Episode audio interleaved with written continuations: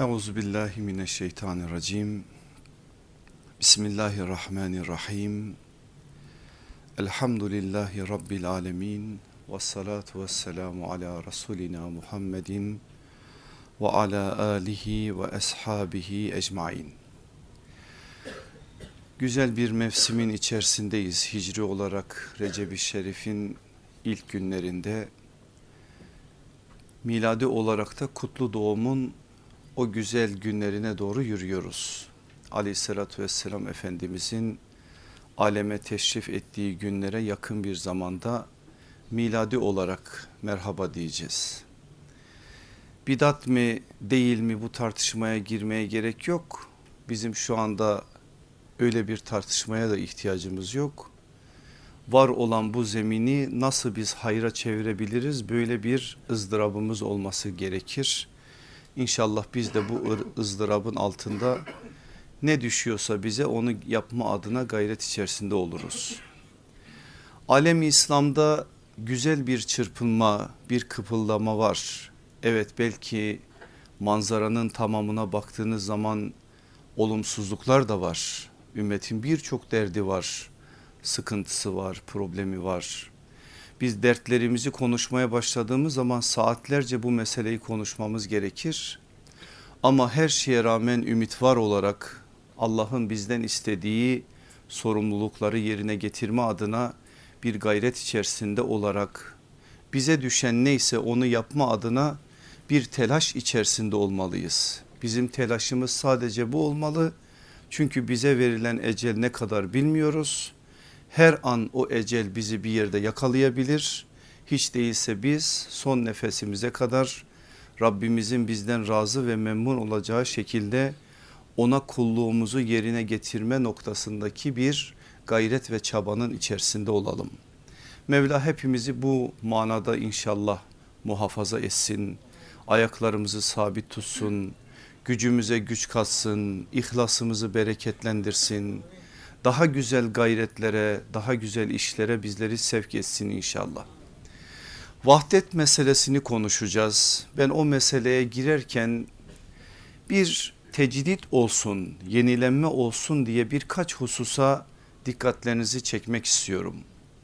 Aslında biz bugün şu rahmet mevsimini de vesile kılarak bazı şeylerin de gerçek manada muhasebesini yapmak durumundayız zorundayız. Bunu doğru bir biçimde yaparsak aslında geleceğe ait, istikbale ait bazı şeyleri daha iyi hayatımızda konuşlandırabiliriz. O halde madem biz bir yola çıkmışız, bir yolun yolcusuyuz. O yolda Abdullah olma yoludur. Allah'a kul olma yoludur. O yolculukta ara ara anın vacibi diyebileceğimiz o an için zorunlu olan bazen öne alınması gereken bazen başkalarını geriye bırakıp başka şeyleri bir iki adım onları öne çıkarmamız gereken bazı şeyler olmalıdır. Hepsini burada konuşacak değiliz konumuz vahdet ama ona varabilmek için de bir iki hususu söylemem gerekir. Öncelikli olarak aziz kardeşlerim bilgi öncelikli değil amel öncelikli bir ilim yolculuğuna çıkmalıyız. Bu bizim için özellikle bilgiye erişim noktasında modern çağda yaşayan biz Müslümanlar için üzerlerinde ciddi bir biçimde durmaları gereken bir konudur. Şu anda bilgiye erişim noktasında bizim hiçbir problemimiz yok. Bizden önceki nesillerin hayal edemeyeceği kadar da farklı ikramlara biz muhatabız. O halde bizim bu meselede sahabeden öğrendiğimiz amel öncelikli yürüyüşe ait meseleleri öğrenip hayatımıza bu manada bazı şeyleri taşımak zorundayız. Bizde bilgi bir put haline dönüşmemeli. Eğer böyle bir şeye dönüşürse Allah korusun fayda elde edeceğimiz bir alandan başka şeyler bizim başımıza gelir bela olur ki bugün onun örneklerini görüyoruz ne yazık ki. Böyle bir yanlışa düşmemek için ara ara durup o Kur'an cemaati olan peygamber terbiyesinde yetişen o aziz cemaatin sahabe neslinin ilim noktasındaki yürüyüşlerini doğru bir biçimde anlayıp kendi dünyamıza buradan izler taşımalıyız. İkinci bir husus menfaat öncelikli değil merhamet öncelikli bir azığı kuşanmalıyız. Hayatımızda her zaman için menfaat öncelikli değil merhamet öncelikli bir adım olmalı. İnsanlarla münasebetimizde kardeşler olarak müminler olarak birbirlerimizle olan hukukta cemaatler yapılar olarak birbirlerimizle olan ilişkilerimizde her şeyde asıl olan şey merhametin önce, önceliğidir ve önceye alınmasıdır. Eğer merhamet olmazsa işte orada biz İslam'a ait birçok şeyden söz edemeyiz. Bugün belki bazı alanlarda çektiğimiz sıkıntıların altında böyle bir hakikat var. Bunlara da ara ara değindiğimiz için derslerde uzun uzun şimdi izaha girmeyeceğim. Üçüncüsü asabiyet öncelikli değil adalet öncelikli bir hassasiyeti hayata kılmalıyız. Hayata hakim kılmalıyız. Asabiyet öncelikli olmayacak ama hatırlayın ırkçılık derslerimizde sadece asabiyeti ırk asabiyeti olarak anlamayın. Belli yerlere ait olmak bu artık aidiyet neyse o aidiyetlerin tamamı için geçerli bu. Biz asabiyet öncelikli olarak yürüyemeyiz. Eğer biz adalete inanıyorsak ve adalet adına Rabbimiz bize bir sorumluluk yüklüyorsa o adalet meselesinden dolayı ehliyet ve liyakat bizim için her zaman öncelikli bir mesele olur. Bir mesele hakkında bir iş hakkında kim o işin ehil ve layıkıysa velev ki bizden olmasın velev ki bizim dışımızdan olsun başka bir yerden olsun hiç fark etmez adalet bize o işi o insana tevdi etme adına bir sorumluluğu yükler. Sadece bu işi bir iş olarak işi tevdi olarak da anlamayın. Bir mesele oldu aralarında bir anlaşmazlık oldu. Kendi aleyhlerimize bile olsa adaleti esas kılma noktasında bir hassasiyet hayatımızın her anına hakim kılınması gereken bir şey olmalı. Dördüncüsü ihtilaf öncelikli değil ittifak öncelikli bir kardeşlik ahlakını esas almalıyız. Bu önemli maddeyi bir daha tekrar etmek istiyorum. İhtilaf öncelikli değil ittifak öncelikli bir kardeşlik ahlakını esas almalıyız. İhtilaf edebiliriz insanız. İhtilafın ahlakını da bize öğretti sallallahu aleyhi ve sellem. Hangi alanlarda ihtilaf olur onu da bize öğretti. Bu manada öyle kapıları sonuna kadar açma diye bir şey de yok. Biz bu konuda çok da hassas olmalıyız. Nerede ihtilaf edebileceğimiz alanlar varsa o alanlardaki ihtilafları bir rahmet vesilesi olarak görüp bir zenginlik görüp farklılığımızın farklı düşüncelerimizin bir rahmete vesile olabileceğine inanıp o manada o alanları biraz serbest bırakmak ama şöyle zor zamanlarda ümmetin varlık ve yokluk noktasında bir imtihan verdiği zaman dilimlerinde daha hassas olmalı.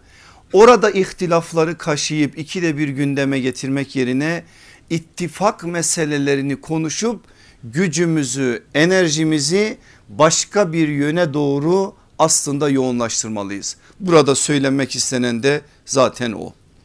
Beşincisi dünya öncelikli değil ahiret öncelikli bir hedef belirlemeli ve o hedefe doğru da koşturmalıyız. Anın vacibi diyoruz vaciplerden bir vacip bu. Dünyevileşme hepimizi sarmış bir vaziyette elimizi vicdanımıza koyup sorguladığımız zaman bu hastalığın bizim dünyamıza ne kadar hakim olduğunu görürüz. Her gün defaatle okuduğumuz Rabbena atina fid dünya o Kur'ani duada Allah'tan ahiret öncelikli bir hayat istememize rağmen vakina azaben nar deyip ateşin azabından Allah'a sığınmamıza rağmen çıktıktan sonra namazdan ya da o duayı okuduktan sonra yine dünya öncelikli bir hayata yine dünyaya ait hesaplara yine dünyayı ahiretin önüne alarak ahiretimizi zayi edecek adımları atmaya bizi yönlendiriyor hayat.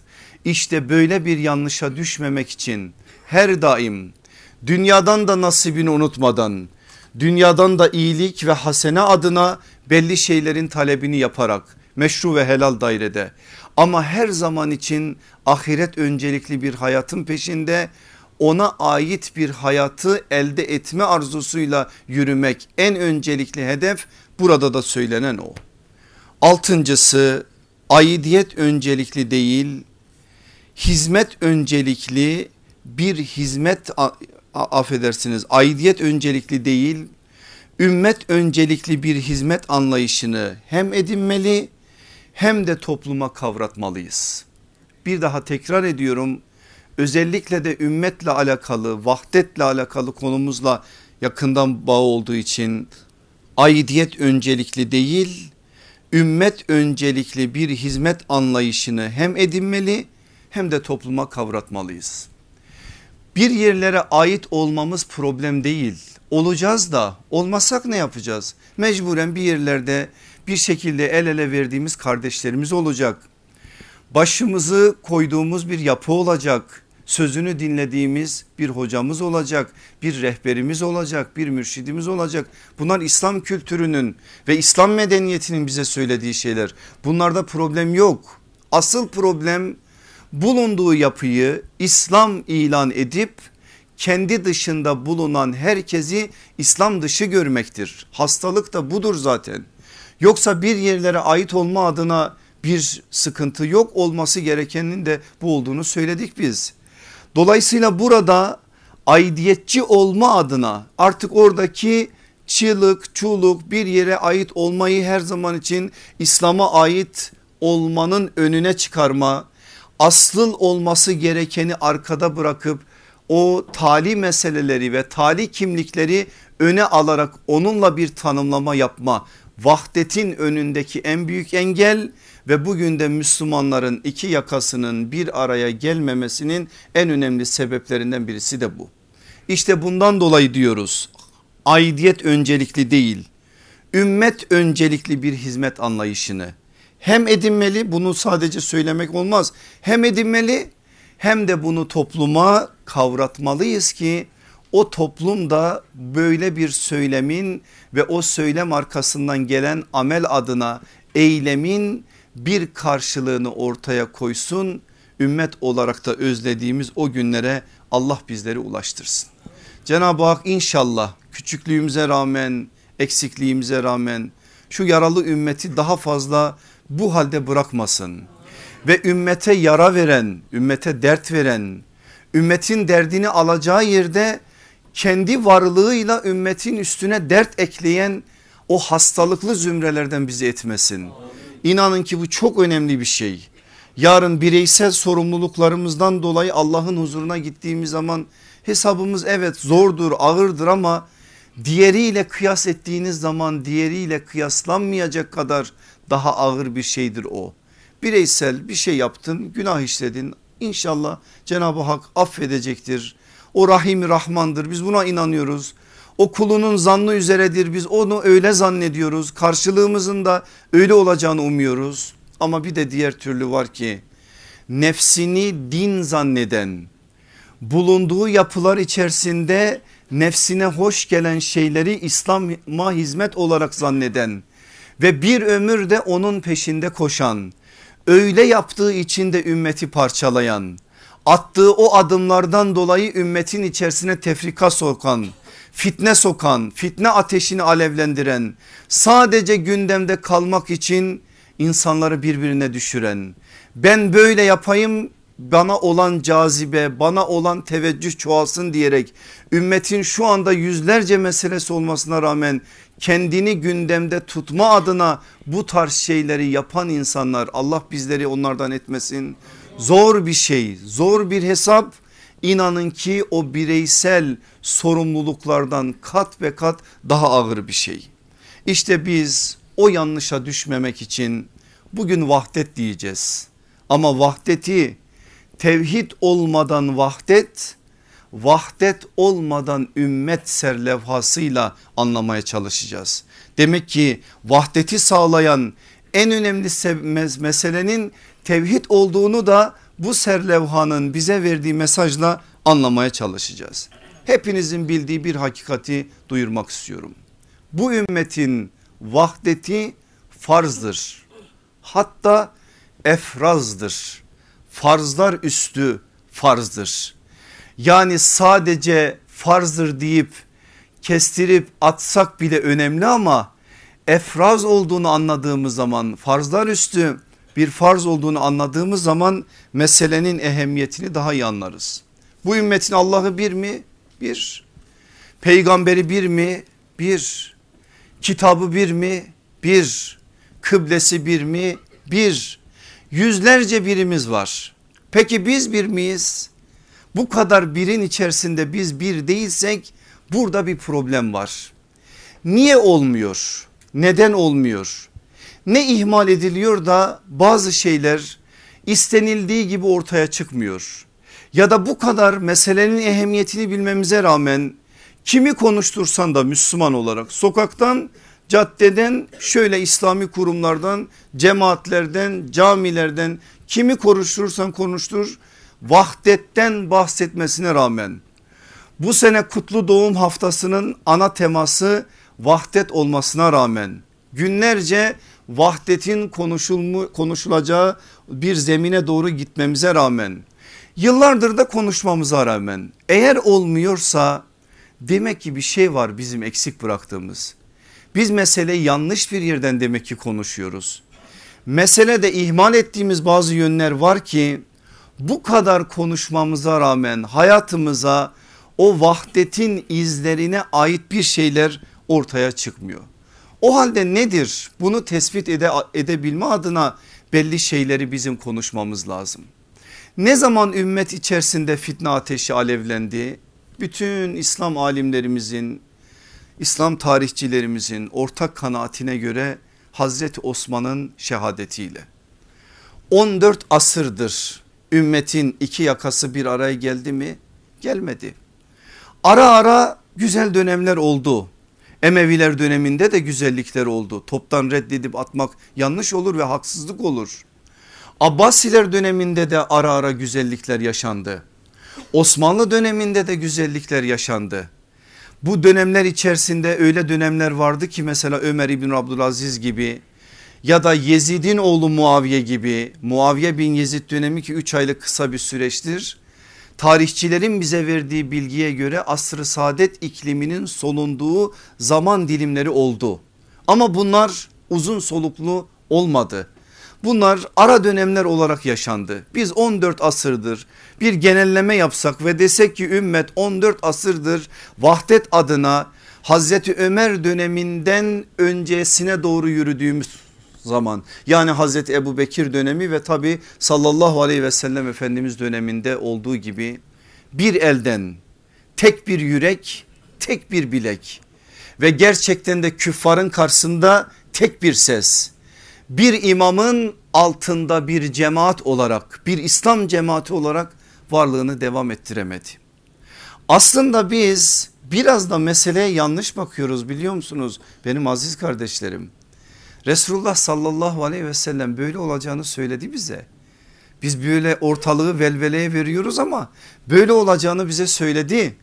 Ümmetin sırdaşı olan Huzeyfetül Yemaniye bu sırları verdi ve ümmetin tefrikaya fitneye düşeceğini söyledi. Buna ait de bazı şeyleri bir miktarını açıklaması için bir miktarını kendi yanında sır olarak saklaması için kendine sırdaş edindiği o büyük sahabiye ona binlerce kez selam olsun çok büyük bir insandır Huzeyfetül Yemaniye verdi. Hazreti Ömer de biliyor ona verdiğini biliyorsunuz münafıkların listesini de ona verdi sallallahu aleyhi ve sellem. Hazreti Ömer bir akıbet endişesini yüreğinde acı bir biçimde duyan derin bir biçimde duyan birisidir. Dolaşıyor arkasında Huzeyfetül Yemani'nin ben münafık mıyım diye böyle bir sözü biz söylemeye korkuyoruz ama sahabe söylemediği zaman korkuyor aslında kendinden. İmam Kastalani başta olmak üzere onlarca alimin söylediği gibi kaç tane sahabi o 21 tespit etmiş ama sayıyı başka noktalara çıkaranlar da var. kendi akıbetlerinden ve nifaklarından endişe eder ve bunu da sorgularlardı. İşte onlardan birisidir Hazreti Ömer soruyor kendisinin olup olmadığını soruyor. Hazreti Ömer'in olması mümkün müdür? Olmadığını söylüyor. O halde bana söyle diyor kim? Söyleyemem diyor bunlar sır. Allah Resulü aleyhissalatü vesselam bunları bana sır olarak verdi ve ben bunları açıklayamam diyor. Bir şey o zaman yap diyor. Bari diyor bana şunu söyle. Valiler atıyorum. O valiler içerisinde münafık var mı yok mu? Eğer bunu bana söylersen ümmetin başına bela etmekle karşı karşıya kalmam. Bu konuda biraz daha beni rahatlatmak için bunu söyle diyor. Onu da söyleyemiyor. Çok zorlayınca isim vermem ama bir tane var diyor. Hazreti Ömer daha da tahkikat yaptırarak onun kim olduğunu tespit ederek onu azlediyor. Sonra mesele fitneler meselesine geliyor. Soruyor, sorguluyor. Ne olur söyle diyor. Fitneler ne zaman başlayacak? Alametleri neler? Neler yaşayacağız? Onlara karşı neler yapabiliriz? Bunları söylüyor. Çok ısrar edince Huzeyfetül Yemani'nin söylediği söz şudur. Ey Ömer diyor sen boşuna endişeleniyorsun. Seninle fitnelerin ne işi var? Sen olduğun müddetçe fitneler olmayacak. Ama Ömer kendisi için yanan birisi değildir. Zaten Ömer'i Ömer yapan da bu ruhtur. Ümmet için yanan birisidir. O Fırat'ın kenarındaki koyunu kendisi için mi düşünüyor? Ümmeti için düşünüyor. Bir kap önüne yemek geldiği zaman o on buçuk yıllık hilafet döneminde öncesinde kendi malıdır mülküdür bir sıkıntı yok. Ama devletin başına geçtiği zaman artık başka bir konumdadır. Önüne bir kap yemek geldiği zaman Ömer'in tavrı şudur. Benim tebamın içerisinde bu kap yemeğin aynısını yiyenler varsa ben yiyebilirim. Eğer halen benim yönettiğim şu coğrafya içerisinde şöyle bir kap yemeği bulmayan varsa Ömer'e bu kap yemek hem haramdır ben yiyemem deyip kaç kez elinin tersiyle o yemekleri itmiştir. Belki bize bunlar birer menkıbe olarak geliyor olabilir. Hocam sen neden bahsediyorsun falan filan diyor olabilirsiniz. Ama bu bir hakikat ister bizim zorumuza gitsin ister gitmesin ümmetin başında olan insanların böyle olması gerektiği konusunda aziz İslam medeniyetinin bize verdiği bir temel esas var biz bunu buradan öğreniyoruz. Fitneler hakkında soruyor soruyor söylediği cevap bu oluyor. Sonra ne diyor biliyor musunuz Huzeyfetül Yemani çok sıkıştırınca Ömer diyor senin zamanında yok ama senden sonra bu iş başlayacak. Ömer şunu öğrenmek istiyor Huzeyfetül Yemani'ye sorurken o zaman söyle fitne kapıları açılacak mı yoksa kırılacak mı? Huzeyfetül Yemani kırılacak diyor. Eyvah ki eyvah diyor Ömer radıyallahu an. Eğer fitne kapıları açılsaydı kapanırdı. Kapı bir açılır bir kapanır. Ama kırıldıysa eğer o kapıyı bir daha yerine koymak kolay değil. Kırılacağını söylüyor Huzeyfetül Yemani. O söz onun değil. O bir ihbar-ı nebevidir. Allah Resulü aslında ona o bilgiyi vermiş o da söylüyor. Kırıldı. Hazreti Osman'dan beri kırıldı ve o kapı halen açık halen açık bakalım iş nereye kadar gidecek. Sad bin Ebi Vakkas'ın oğlu Amir İbni Sad babasından bize bir hadis rivayet ediyor yine bununla alakalı. Sad bin Ebi Vakkas'ın oğlu Amir İbni Sad babasından şöyle bir hadis naklediyor. Allah Resulü aleyhissalatü vesselam buyuruyor ki Rabbimden üç şey istedim bana ikisini verdi birini vermedi. Rabbimden ümmetimi açlıkla helak etmemesini istedim onu bana verdi. Rabbimden ümmetimi suda boğmakla helak etmemesini diledim bunu da bana verdi. Şimdi bazı hadis cımbızcıları var böyle internette falan işte dinliyorlar bu dersleri. Ha buradan bir şey yakaladık. Boğuluyor birileri ama Resulullah böyle bir şey demiş. Yok o zaman bu hadis mevzu böyle bir şey yok. Burada Allah Resulü aleyhissalatü vesselamın dediğini söyleyelim ki onlara malzeme olmasın. Ümmetin toptan helakıyla alakalı bir şeydir bu. Toptan helak olmayacak. suda boğulmamasını açlıkla helak olmamasını istedim. İkisini de Rabbisi Allah Resulü sallallahu aleyhi ve selleme verdi. Bir şey daha istedi Rabbinden. Ümmetimin felaketlerini kendi aralarında vermemesini diledim. Bunu bana vermedi. Ümmetin felaketleri kendi aralarından yani kendi içlerinden çıkan fitnelerde. Bunu istedim Rabbimden. Ümmetin birbirine düşmesin, birbiriyle tefrikaya dalmasın, birbiriyle çekişmesin. Böyle yaparak kuvveti dağılmasın diye bir talepte bulundum Rabbimden bunu vermedi. Dolayısıyla bugün aslında ümmetin şu anki hali geçmişte olan halleri o Moğollar Tatarlar sırasında yaşanan sıkıntılar Haçlılar döneminde yaşananlar ondan önce yaşananlar bundan sonra bilmiyoruz insanlık tarihinin filmi devam ediyor neler göreceğiz daha neler görülecek biz görür müyüz görmez miyiz bilmiyoruz ama biz istiyoruz ki bahar görelim isteyelim de Allah bize nasip etsin o bahara gidene kadar neler yaşayacak bu ümmet bilmiyoruz ama yaşanacaklarını sallallahu aleyhi ve sellem söylüyor. Peki burada şöyle bir şey söylesek doğru bir şey söyler miyiz? E, kaderimiz bu ne yapalım? Allah Resulü aleyhissalatü vesselam da zaten haber vermiş. Bunlar olacağı belli Allah kader planında yazmış. O halde biz başka bir şey söylememize gerek yok. Kaderimiz deyip elimizi kolumuzu bağlayıp oturalım. Hayır böyle bir kader anlayışı yok zaten bizde. Bizde böyle bir kader anlayışı olmadığını siz geçmiş kadere ait konularda işlediğimiz zaman hatırlamanız lazım. Allah kaderi yazdığı için mi biz onun yazdığını yapıyoruz? Yoksa o bizim ne yapacağımızı bildiği için mi bizim yapacağımızı yazdı? Bu çok önemli bir şey. Dolayısıyla kadere mal ederek kurtulamayız. Cenab-ı Hakk'ın kudretinde bir ayna var. Benzetmeyi öyle yapalım ki anlaşılsın. O kudret aynasından varlığın hem mazisi hem hali hem istikbali görünüyor. Çünkü Rabbimiz haşa yarattığı zamanın mahkumu değildir. Zamanın hakimi olduğu için onun için geçmiş gelecek diye bir şey olmaz. Her şey onun için birdir ve o bilir neticeyi bilir ne olacağını bilir. Ama onun bilmesiyle bize verilen cüz'i irade çatışmaz. Onun bilmesi ayrı bir şey bize verilen irade ayrı bir şey. Bunları birbirine karıştırıp kadere fatura ederek işin içinden kurtulamayız. Şunu hiçbir zaman unutmayın. Bir kardeşinizin bir ufacık sözü olarak zihninizin bir köşesine yazın. Çünkü bu bizim için çok lazım olacak. Biz yazılana mahkum değiliz. Yaptıklarımız yazılana muvafık. Bir daha söylüyorum biz yazılana mahkum değiliz. Yaptıklarımız yazılanlara muafık. Böyle anladığımız zaman aslında kaderi de anlamış oluruz. Bu kadar.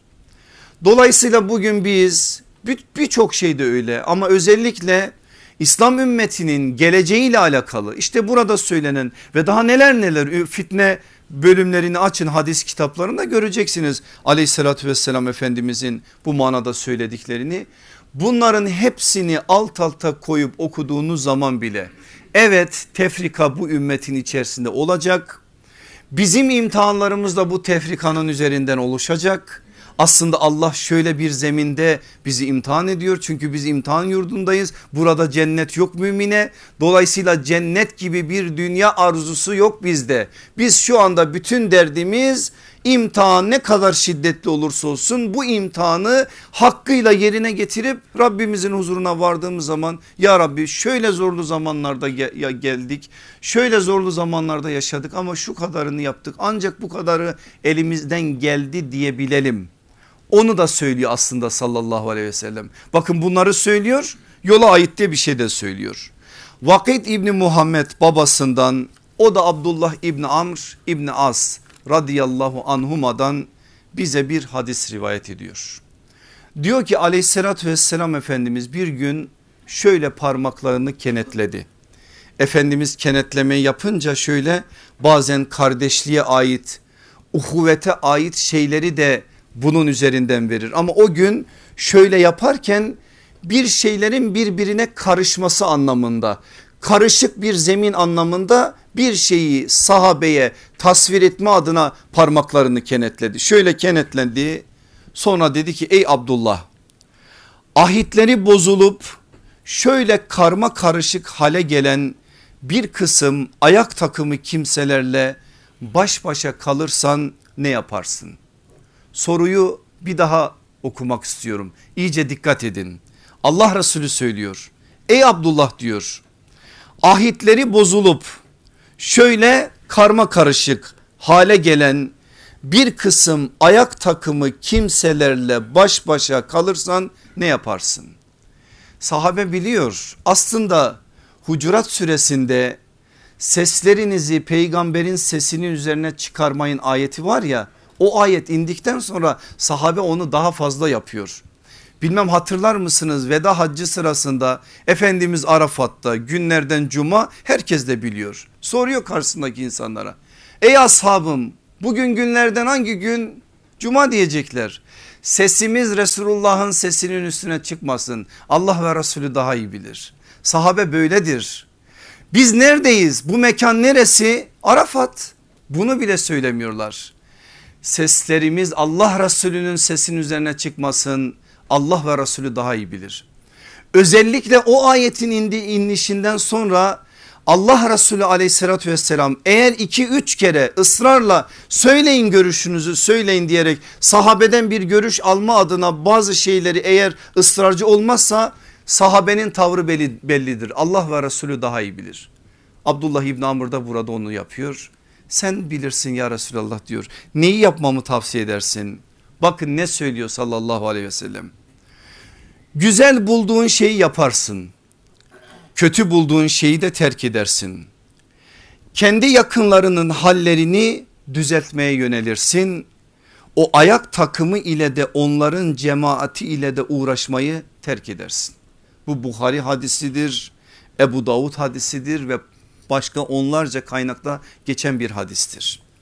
Ne dedi sallallahu aleyhi ve sellem çok net biraz daha anlayalım. Demek ki ümmetin başına her zaman için ayak takımı sayılan sefihler musallat olacak. Bunlar birkaç farklı alandan olabilir ama ümmetin onlarla imtihanı olacak. Ümmeti farklı yerlere sevk etmek için farklı yerlere çekmek için uğraşacaklar. Sen böyle adamlarla bir zeminde bir zamanda yaşamak durumunda kalırsan yapacağın belli. Güzel bulduğun işi yaparsın kötü şeyi de terk edersin. Ama bir Müslümandan bahsediyoruz.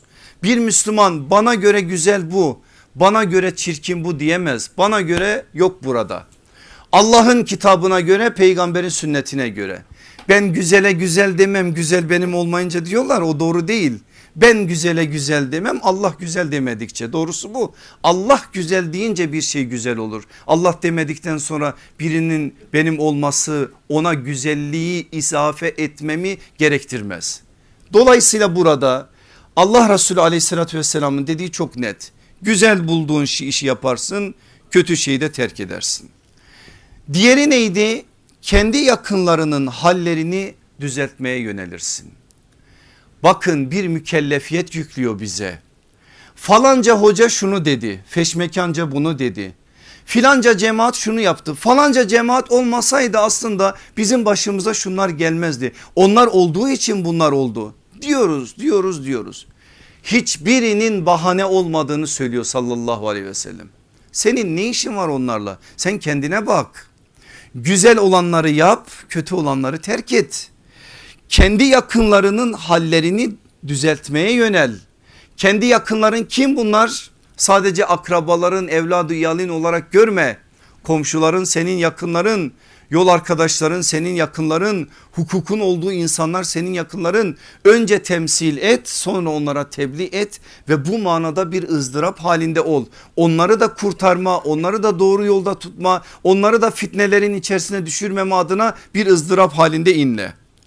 Üçüncü uyarısına bakın o ayak takımı ile de onların cemaatiyle de uğraşmayı terk edersin. Senin ne işin var? Adam kendisini vakfetmiş onun bunun yanlışına. Ya Allah aşkına senin başka işin yok mu? Sen ne yapacaksın onun bunun yanlışını? Kendi doğrularınla ilgilen. Sen kendi doğrularınla uğraştığın zaman ancak bir şey yapabilirsin. Ben kendimi vakfettim neye? Allah Resulü aleyhissalatü vesselamın sözlerinin içerisindeki mevzu hadisleri tespit etmeye. Be, ne büyük bir işe kendini vakfetmiş. Sen onu yapacağına Resulullah'ın hadislerini anlamaya vakfet. Allah Resulü'nün sözlerini anla. İslam'ın ne olmadığı üzerinden yapılacak olan bir araştırma bir adım bize bir fayda vermez. İslam'ın ne olduğu araştırılmalı. Biz ne olduğunu araştırmalıyız ki mükellefiyetlerimizi öğrenelim. Bir ömür onun bunun yanlışlarıyla uğraştığımız zaman o kadar yanlışla uğraşan adamın doğru işi kalır mı? O kadar yanlışla uğraşan adama da o yanlışlar bulaşacaktır.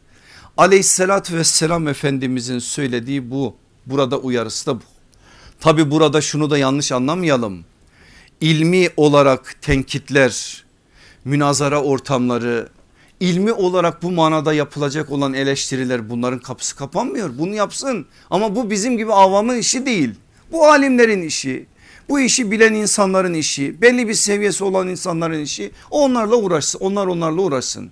Ama altyapısı olmayan, belli şeylerden haberdar olmayan insanların böyle tartışmaların içerisine girmeleri kendi ayaklarına bağ bağlamalarıdır. Yürüyemeyecek hale kendilerini getirmeleridir. Allah bizi onlardan etmesin. Şimdi biz aleyhissalatü vesselam efendimizin döneminde bu tarz şeylere ait bazı şeyleri okuyoruz. Ben bir miktarını geçmiş derslerde aktardığım için size onları tekrar etmeyeceğim. O derslere havale edeceğim. Gelin şimdi asıl konumuza giriş yapalım. Saatte koşuyor ben de koşacağım şimdi. Ümmet olmadan vahdet olmadan ümmet olmaz. En önemli bizim anladığımız anlayacağımız temel bir levha bu. Ancak bazen insan tek başına ümmet olabilir. Bunlar istisnai durumlar. Hazreti İbrahim gibi ya da Hazreti İbrahim'in yaptığı gibi bazen hakikati tek başına bir tek fert olarak kendin savunmak durumunda kalabilirsin. Herkes görevini terk eder sen bir ümmetin yükünü omuzlar tek başına bir ümmet gibi iş yapmak durumunda da kalabilirsin. Bu ayrı bir mesele ve bunlar istisnai durumlar. Ancak bizim burada anlamamız gereken bir şey var ki vahdet bu ümmetin aslında kaderidir. Kaderi olmasıdır. Tefrika değil vahdet bizim kaderimiz olmalı. Geleceğimiz onun üzerine bina edilmeli. İşte bundan dolayı vahdet bu ümmetin olmazsa olmaz bir meselesi ümmet olmamızın bir gereğidir. Peki nasıl olacak bu? Cevabı hem kolay hem zor. Kolay bir tek kavramla. Nedir o? Tevhidle. Zor tevhidin inşası ve muhafazası inanın ki o kadar kolay değil. Biz ara ara derslerde söylediğimiz bir cümle var. Ben bir daha tekrar edeyim. İmanda, akidede vahdetin adı tevhiddir. Sosyal hayatta vahdetin tevhidin adı vahdettir. Bir daha tekrar edeyim akidede imanda vahdetin adı tevhiddir. Zaten tevhidle vahdet aynı kökten gelirler. Sosyal hayatta tevhidin adı vahdettir. Dolayısıyla ümmetin vahdeti tevhid ile sağlanır. Başka bir şeyle değil. Eğer biz başka yerlerde arıyorsak yanlış arıyoruz. Bu öyle vahdet toplantılarıyla çözülecek bir iş değil mesele öncelikli olarak sağlam bir akidenin inşası meselesidir. Akidede birlik olmayana kadar hayatta birlik olmayacak. Siz inanç meselesinde belli meseleleri insanların zihin dünyalarında oradan hayatlarına intikal ettirmediğiniz zaman bu işin altından kalkamazsınız. Ancak tevhid meselesi konuşulmaya başlandığı zaman hep bakıyorsunuz bazı kardeşlerimiz bir şeyler söylüyorlar. 2-3 tane kavram üzerinden koca bir tevhid binası anlatılmaya çalışılıyor. siyasi birkaç mesele üzerinden mesele sıkıştırılıyor. Şirk, bidat, tevhid tamam bu kadar bu kadarla değil. Bunlar anahtar kavramlardır. Ama tevhid sadece bu değil. Eğer bizim anladığımız kadarıyla 2-3 tane bazıları da şu, şu anda teklifi mala yutak yani takat üstü sorumluluklar gibi olan meseleler üzerine sıkıştırılırsa biz yine tevhid anlamamış oluruz. Tevhid meselesini biz bir bütün olarak ele almak zorundayız ve bir bütün olarak değerlendirip hayatımıza hakim kılmak zorundayız. Hem uluhiyette hem rububiyette hem ubudiyette. Uluhiyette tevhide hakim kılmak zorundayız. Allah'tan başka ilah yoktur sözünün gereğini hakim kılarak. Rububiyette tevhide hakim kılmalıyız. Allah'tan başka kanun koyucu, hakimiyet hakkı olan, terbiye eden, hayata müdahale eden ilah yoktur. O fermanın altını doldurarak. Ubudiyette tevhide hakim kılmalıyız. Allah'tan başka ibadet edilecek yoktur fermanının altını doldurarak. İşin bir parçasını alalım bir parçasıyla ilgilenelim gerisini bırakalım böyle bir şey yok. Bu zaten parçalamak İslam bir bütündür ve İslam yüzde yüz olmayı ister. Yüzde 99'un olduğu yerde problem vardır. Mutlak manada İslam olmalı sadece ve yalnızca. Bu manada bir şeyleri sen bulaştırmaya başladığın zaman orada da oradaki suyu bulandırmaya başlarsın. Ha bir daha söylüyorum söylemek zorundayım. Bazı şeyler vardır ki şu an için bizim takatlerimizin üstündedir. Biz onları konuşmuyoruz. Onlara ayrıca mübah olarak farklı bir biçimde belli şeyler söylenir. Fıkıhta da söylenmiş de biz Amerika'yı yeniden keşfedecek değiliz. Bunları yıllarca ulemamız alimlerimiz tartışmış. Biz bu meseleyi bir bütün olarak ele alıp tevhid dediğimiz meseleyi bir yönüyle bir şey malzemesi kılmadan ancak Allah'ın bizden istediği gibi hakim kılmalıyız. Eğer böyle yaparsak işte o zaman yalnız İslam sadece İslam olmuş olur. Peki burada ben ne dedim? Aslında çok önemli bir şey dedim. Tevhid nedir biliyor musunuz benim aziz kardeşlerim? Tek bir kelime. Tevhid saffettir. Saflaşmak, durulaşmak fıtrate, fıtrata dönmektir. Tabir caiz ise eğer fabrika ayarlarına dönmektir. Allah bizim içimize bir ayar koymuş ki onun adı fıtrat işte. Saflaşmayana kadar tevhid yok. Aslında tevhid saffettir sözünü doğru bir biçimde anlasak ve aslında la ilahe illallah kelimeyi tayyibesinin bizi saflaştırmak arzusunda olduğunu bir anlasak meseleyi çözeceğiz. Niye önce la ilahe sonra illallah? Saflaştırmak istiyor Allah bizi. Bir yık önce bir temizle ne varsa hepsini bir izale et tertemiz bir yapının üzerine koy. Siz bir inşaat yaparken bile harfiyat kaldırmadan yapabiliyor musunuz? Önce bir temizlemeniz lazım. Varsa çerçöp almanız lazım. Belki ona göre bazı şeyler uzun sürecek. O temizleme uzayacak uzayacak alta ineceksiniz. Temelini sağlamlaştıracaksınız. Kökleri sağlam olacak. Onun üzerine bina tesis edilecek inşa edilecek. İman da böyledir. Eğer çürükse temel harfiyat doğru alınmamışsa onun üzerine kuracağınız yapı çürük bir yapı olacaktır. Ve bir üfürüklük bir ufak rüzgar bir ufak şey onu yıkacak ya da zararlı unsurlar sağdan soldan o yapının içerisine girecektir.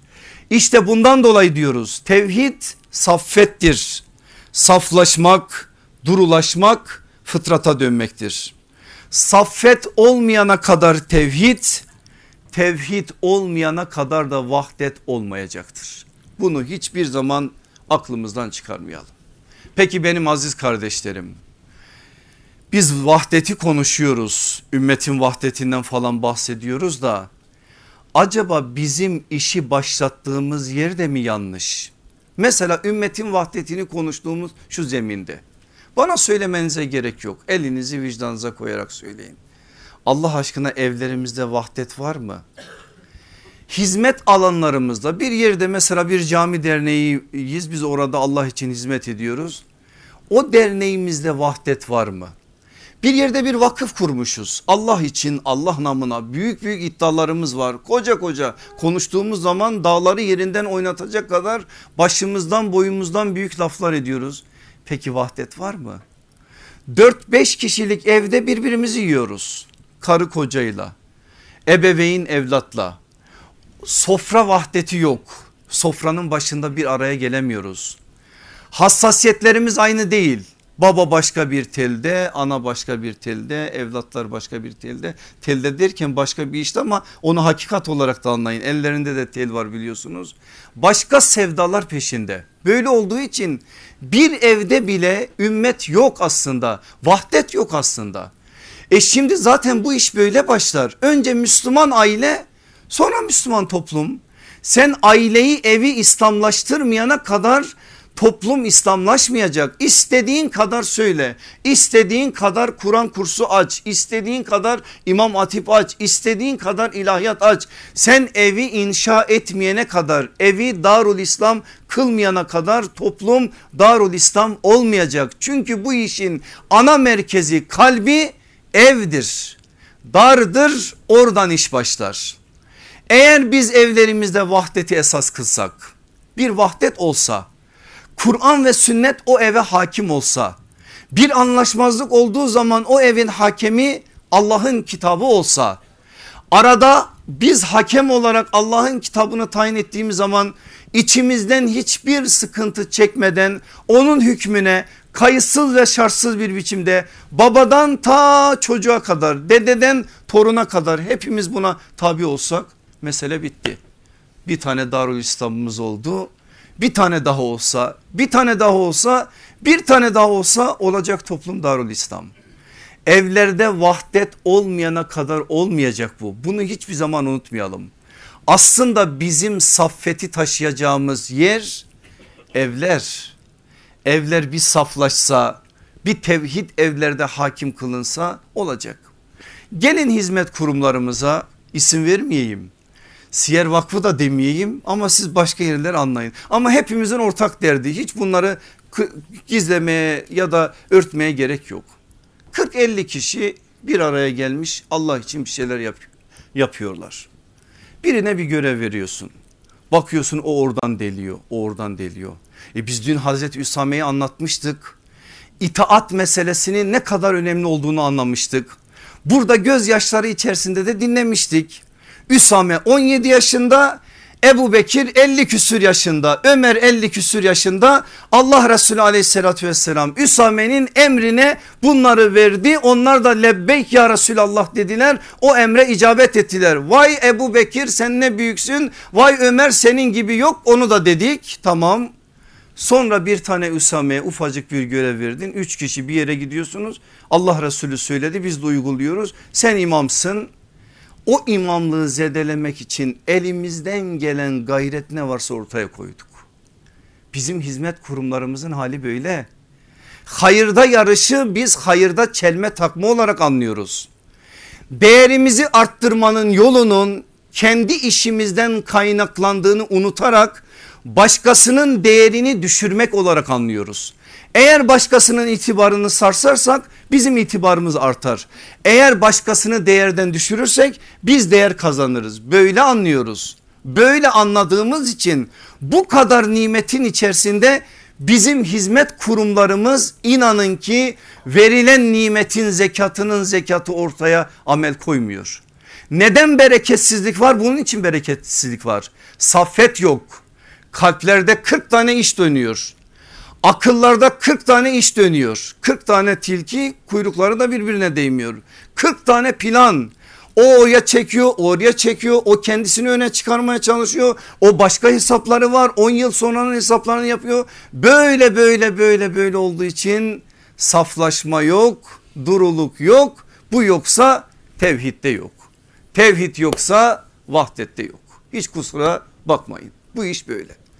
Eğer biz yeniden bu manada bir şeyleri ortaya koymak istiyorsak hizmet gibi bir iddiamız varsa zor ama ben bunu burada siz müminleri şahit kılarak sizin de birbirinize şahit kılınarak bunu söylemeniz gerektiğini inanarak söylüyorum.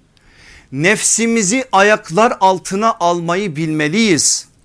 Nefsini ayaklar altına almayan adam dava adamı olamaz. Boşuna kendisini mücahit olarak aleme takdim etmesin. Nefsini ayaklar altına alacak ve bir hayır kurumunda yürümek, çalışmak, hizmet etmek kolay bir şey değil.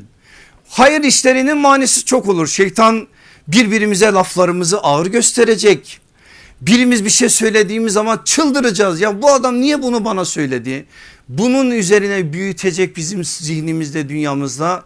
Ama eğer biz Allah için Allah'ın hatırına Resulullah'ın aşkına şu hizmetin hatırına dediğimiz zaman ayaklar altına almayı bileceğiz. Ümmetin bu manada enerjisini imkanlarını israf etmeme adına bir hassasiyete gireceğiz. Gelin buradan ümmetimizin haline. Ben kaç yaşındayım? 43 yaşındayım. Çok öyle yaşlı baş değilim ki geçmiş diyeyim size uzun uzun yıllar anlatayım. Ama şu yaşıma kadar en az 40 tane vahdet toplantısına şahit olmuş bir kardeşinizim. Bazılarının bizzat içinde olduğum son 10-15 senede bazılarına ise içinde olanların anlattıklarına şahit oldum. Biz ne zaman vahdet için bir araya gelmişsek oradan büyük bir tefrika çıkmıştır. Vahdeti konuştuğumuz yerde parçalanmışız. Birleşeceğiz dediğimiz yerde ayrılmışız. Neden? Çünkü saf değiliz. O masanın başında oturanlar bile bazılarını tenzih ederek söyleyeceğim ama söyleyeceğim bunun başka çaremiz yok. Baş olma sevdasında Evet birleşeceğiz tabii ki birleşeceğiz. Ümmetin birliği var bir vahdeti var böyle olacak şöyle olacak. E nerede birleşeceğiz? E tabii ki ben de birleşeceğiz. Başka adam mı var? Ben varken başka biri ortaya çıkabilir mi? Gelin birleşelim diyoruz biz. Ben geliyorum birleşelim diyen yok. Geliyorum hadi vahdet adına ben bu şeylerden vazgeçtim diyebilecek Hazreti Hasan gibi yiğitler lazım. Eğer o yiğitleri bu ümmet çıkarırsa bizim vahdet konuşmamızın bir anlamı var. Hatırlayın Allah aşkına Hazreti Hasan'ı. Hicri 41'de Hazreti Ali şehit olduğu zaman bir rivayete göre babası tarafından bir rivayete göre oradaki ümmet tarafından biat edildi ve İslam'ın 5. Raşid halifesi oldu. 6 ay gibi kısa bir zaman sürdüğü için biz onu 5. Raşid halife saymıyoruz ama saymamız lazım. Onun için sırayı aslında Ömer, Ömer İbni Abdülaziz'e getirdiğimizde 6 dememiz lazım ama ağız alışkanlığı biz de bazen 5 diyoruz. 5. Raşid halife oldu. Biat ettiler. Baktı ki kendisine biat edenler eden adamların içinde bile saffet yok. Kafalarda bir şeyler dolaşıyor. Başka hesaplar var. Gelip başka başka şeyler söylüyorlar Hazreti Hasan'a. Hazreti Hasan dedi ki olmayacak. Bir daha ümmet bir nehveran yaşamasın. Bir daha ümmet bir cemel yaşamasın. Bir sıffın yaşamasın diye yüzde yüz kendi hakkı olmasına rağmen buna hiç kimse itiraz edemez. Hazreti Hasan'ın yüzde yüz hakkıdır. Hilafet ona tam da yakışır. Yüzde yüz hakkı olmasına rağmen hakkından feragat etti. Hakkından feragat ederek bu işten çekildi. Kınadılar. Düşmanlar alaya aldı. Dostlar kınadı. Herkes Hazreti Hasan'a demediğini bırakmadı. Kufe'den Medine'ye gelene kadar o yol güzergahında geçtiği bütün köylerden hakarete uğradı. Sen misin Ali'nin oğlu olacak olan adam? Sen nasıl hakkını verirsin diyerek kınadılar. Ama tarihe geçecek o sözü söyledi. Allah ondan ebeden razı olsun. El ar hayrun minen nar. Utanmak ateşten hayırlıdır. Varsın sizin şu anda dediklerinizden ben utanayım. Bana ar olsun o dedikleriniz. Ama yarın hesap var. Yarın Allah'a hesap vereceğiz. Ben niçin bundan vazgeçtiğimi Allah'a söylerim saffet olmadığı için bu topluma güvenmediğimi söylerim. Kan dökülmesin diye bundan vazgeçtiğimi söylerim. Ben kendi hakkımdan feragat edeyim ama ümmet rahat etsin derim der. O birçok şey söyler ve böylece bu manada ortaya bir kamet koyuyor. Eğer vahdet meselesini biz Hazreti Hasan gibi anlamasak gelin birleşelim değil Hakkımız olanı talep etmek değil dikkat edin arkadaşlar ne olur. Hakkımız olanı istemek değil hakkımız olandan vazgeçmek. Vahdet bu. İstiyor muyuz ümmetin vahdetini? Al meydan burada. Senin hakkın olanı istemek değil. Hakkından feragat ederek adım atabiliyorsan bazen acıtsa da sözler seni incitse de tahammül sınırlarını zorlasa da gelip evde saatlerce ağlasan da niçin böyle dediler desen de yine ümmetin hatırına Resulullah'ın aşkına Allah'ın rızasına deyip bazı şeyler eğer sinene çekebiliyorsan sen Hazreti Hasan'ın yolundasın. İşte bize bu kamet lazım. Ya Hazreti Zeynep gibi izzeti kuşanacak bir kamet ya Hazreti Ümmü Gülsüm gibi dirayeti kendi hayatının esası kılacak Ömer gibi dağ gibi adamlara eş olacak hanım olacak bir kamet ya Hüseyin gibi radıyallahu an şehadet diyecek şehadet ölümlerin en güzeli diyecek. Ceddim Muhammed'in dini mahzun olmasın deyip Kerbela'nın toprağında kendisini feda edecek bir aşk ya da Hazreti Hasan gibi en zoru kalmak en zoru feragat etmek en zoru. Anlamaz cahiller Hazreti Hasan'ın tavrını ama bu böyle. Hazreti Hasan'ın tavrı Hazreti Hüseyin'in altında değil. Cennet gençleri onlar. İkisi de birbirinden güzel ama ikisi de olması gereken tavırları gösterdi. Hazreti Hasan'ın tavrı da bu manada o günün şartları içerisinde olması gereken tavır olarak ortaya çıktı. İşte bu biz böyle anlarsak saffeti bu manada hayatlarımıza hakim kılarsak inşallah bazı şeyler olacak bazı şeyler hayatımızda hakim kılınacak. Allah hepimize bunu nasip eylesin. İlahi fermandan bir mesaj vermek istiyorum size. Siyer'den hadisten bir mesaj vermek istiyorum size. Sözümü onun üzerinden de bitirmek istiyorum. Enfal suresi malumunuz Allah Resulü aleyhissalatü vesselamın dünyasında önemli bir süre ve o süre aleyhissalatü vesselam efendimize Bedir'in arkasından nazil oluyor. Bedir'in arkasından bir galibiyet arkasından galibiyet ahlakını öğretme adına ve onun üzerinden de işte ona ait ganimetle alakalı başka hukuklara alakalı birçok şeyi söylüyor.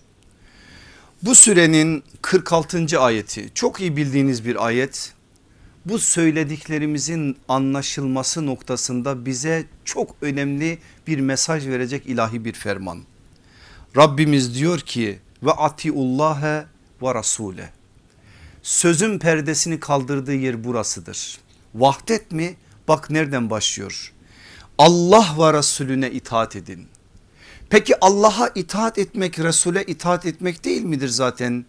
Niye onlarca ayette olduğu gibi burada da özellikle Allah ve Resulüne itaat edin diyerek ayrı ayrı söylenir? E Rabbimiz biliyor bazı kendini bilmezler çıkacak Resul'e itaat meselesini farklı bir biçimde ele alacak. Onların gözüne zihnine sokarcasına bu manada mesele doğru bir biçimde müminlerin dünyasında da yankı bulsun diye Allah ve Resulüne itaat edin diyecek. Ve la tenaza'u birbirinizle çekişmeyin. Öyle birbirinizin ayağını kaydırmayın. Fetefşelu eğer böyle yaparsanız zayıf düşersiniz korkuya kapılırsınız. Ve tezhebe rihukum böyle olunca rih hem rüzgar hem koku ikisini de anlayabilirsiniz. Rüzgarınız gider kokunuz gider yani kuvvetiniz dağılır. Eğer birbirinizle çekişirseniz korkuya kapılırsanız müminde olması gereken rüzgar onun adı nedir biliyor musunuz? Heybettir dünyaya korku veren bir heybettir. Eğer bugün dünya Müslümanlar olarak fert olarak İslam'dan ötleri kopuyor ama fert olarak Müslümanlardan korkmuyorsa o rih bizde yok kayboldu. Bir de koku müminin kendine özgü bir kokusu var. İnanın o koku acayip bir kokudur o koku aramızda olduğu zaman birbirimize tahammül adına farklı bir şey olur. Ama çekişme olduğu zaman o koku kayboluyor. Rüzgar da gidiyor koku da gidiyor. Peki bunları sağlamak kolay mı? Hayır çok zor. Onun için ayet öyle de devam ediyor. Vasbiru sabredin. Sabrederseniz ancak bunu yapabilirsiniz. Sabretmek tahammül etmektir. Sabretmek direnmektir. Sabretmek hakka yaraşır bir biçimde hakkı savunmaktır. Sabretmek eli kolu bağlayıp öyle pısırık pısırık oturmak değil. Sabır budur. Bunları yapabilmeniz için sabrı kuşanmanız lazım. İnnallaha ma'as sabirin müjde geldi. Sen istemiyor musun Allah'ın sevgisini kazanmayı? Bak Allah sana sevgisini nasıl kazanılacağını söylüyor. Allah sabredenlerle beraberdir. Cenab-ı Hak bu ilahi fermanda istenildiği gibi bizde de inşallah bu güzellikleri hakim kılsın. Siyerden aktaracağım meseleye gelin. Bakın bu olayı bize Ebu Salebe el-Huşeni radıyallahu an aktarıyor. Ebu Davud'un süneninde cihat babında geçiyor başka yerlerde de var. Diyor ki ravi bir sefer sırasındaydık bir yerde geldik konakladık genişçe bir arazi aleyhissalatü vesselam Efendimiz tamam burada mola veriyoruz dedi. Arazi geniş olunca biz de dağıldık her birimiz bir kenarda biraz istirahat edelim diyerek dağınık bir biçimde durduk. Bir müddet sonra sallallahu aleyhi ve sellem dışarıya çıktı. Şöyle biraz dağınık bir vaziyette konaklayan sahabeyi görünce dağlara ve vadilere dağılıp ayrılmanız sizin bu ayrılmayınız sizin bu şekilde vadilere ve dağlara ayrılmanız ancak şeytan işidir dedi. Dağlara ve vadilere dağılıp ayrılmayınız sizin bu şekilde vadilere ve dağlara ayrıl dağılmanız ancak şeytan işidir dedi. Sahabe bunu duyunca durur mu? Anında toparlandılar. Bakın normal bir zamandan bahsetmiyoruz.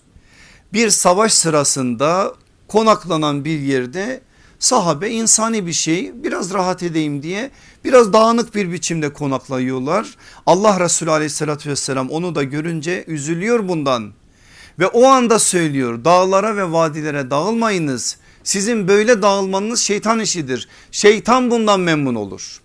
O anda sahabe bunu duyar duymaz anında birbirlerine yaklaşacak şekilde konaklıyorlar. Rabi diyor ki o kadar diyor sahabe iç içe oldu ki eğer bizim üzerimize birisi bir örtü örtseydi hepimizi o örtünün içerisine almış olurdu. O anda Efendimiz sallallahu aleyhi ve sellemin o sözüne karşı sahabenin tavrı o. Biz diyor böyle iç içe olunca Allah Resulü aleyhissalatü vesselam da sevindi. Bizim o halimizden memnun oldu ve bize hayır dualarında bulundu. O orada kalmış bir şey değil. Bilin ki dağılmış bir halde zihinleriniz, akıllarınız, hayatlarınız dağılmış bir halde olduğu müddetçe Allah da bundan razı değil Resulü de bundan memnun değil. Ve bilin ki o haliniz ümmeti olmakla iftihar ediyoruz ya ümmeti olmayı da her zaman söylüyoruz. Ümmeti olduğumuz sallallahu aleyhi ve sellemi rahatsız ediyor üzüyor. O halen o hallere şahit olduğu zaman üzülüyor. Ama ne zaman ki biz bir araya geldik birbirimizin nefesleri bazen birbirimizi zorlasa bile sıcak oldu bazen ter kokumuzdan rahatsız olsak bile böyle diyeyim somut şeyler üzerinden ki anlaşılsın. Yani tahammül etmeyi öğrendiğimiz zaman ve dert çekmeyi öğrendiğimiz zaman ki mümin dert çeken adamdır dert olan adam değil dert çektiğimiz zaman o zaman Allah da bizden razı olacak Resulü de bizden memnun olacak. Meydan sizin artık siz bilirsiniz. Allah bizi kendinden razı bizi de ondan razı olan Resulü sallallahu aleyhi ve sellemin de sünnetine siretine bize miras bıraktığı hakikatlere dört elle sarılıp bu manada görevlerini icra eden bak, bahtiyarlardan eylesin. Nefsimizi bu işin içerisine karıştırmasın. Bir ömür İslam'a hizmet ediyoruz ümmet için uğraşıyoruz deyip eli boş olarak bu yolda da durmak var Allah korusun. Allah bizi öyle zarar etmiş müflis olmuş olanlardan etmesin. Ve sallallahu ala seyyidina Muhammedin ve ala ali seyyidina Muhammed ve ahir davana enilhamdülillahi rabbil alemin. El Fatiha.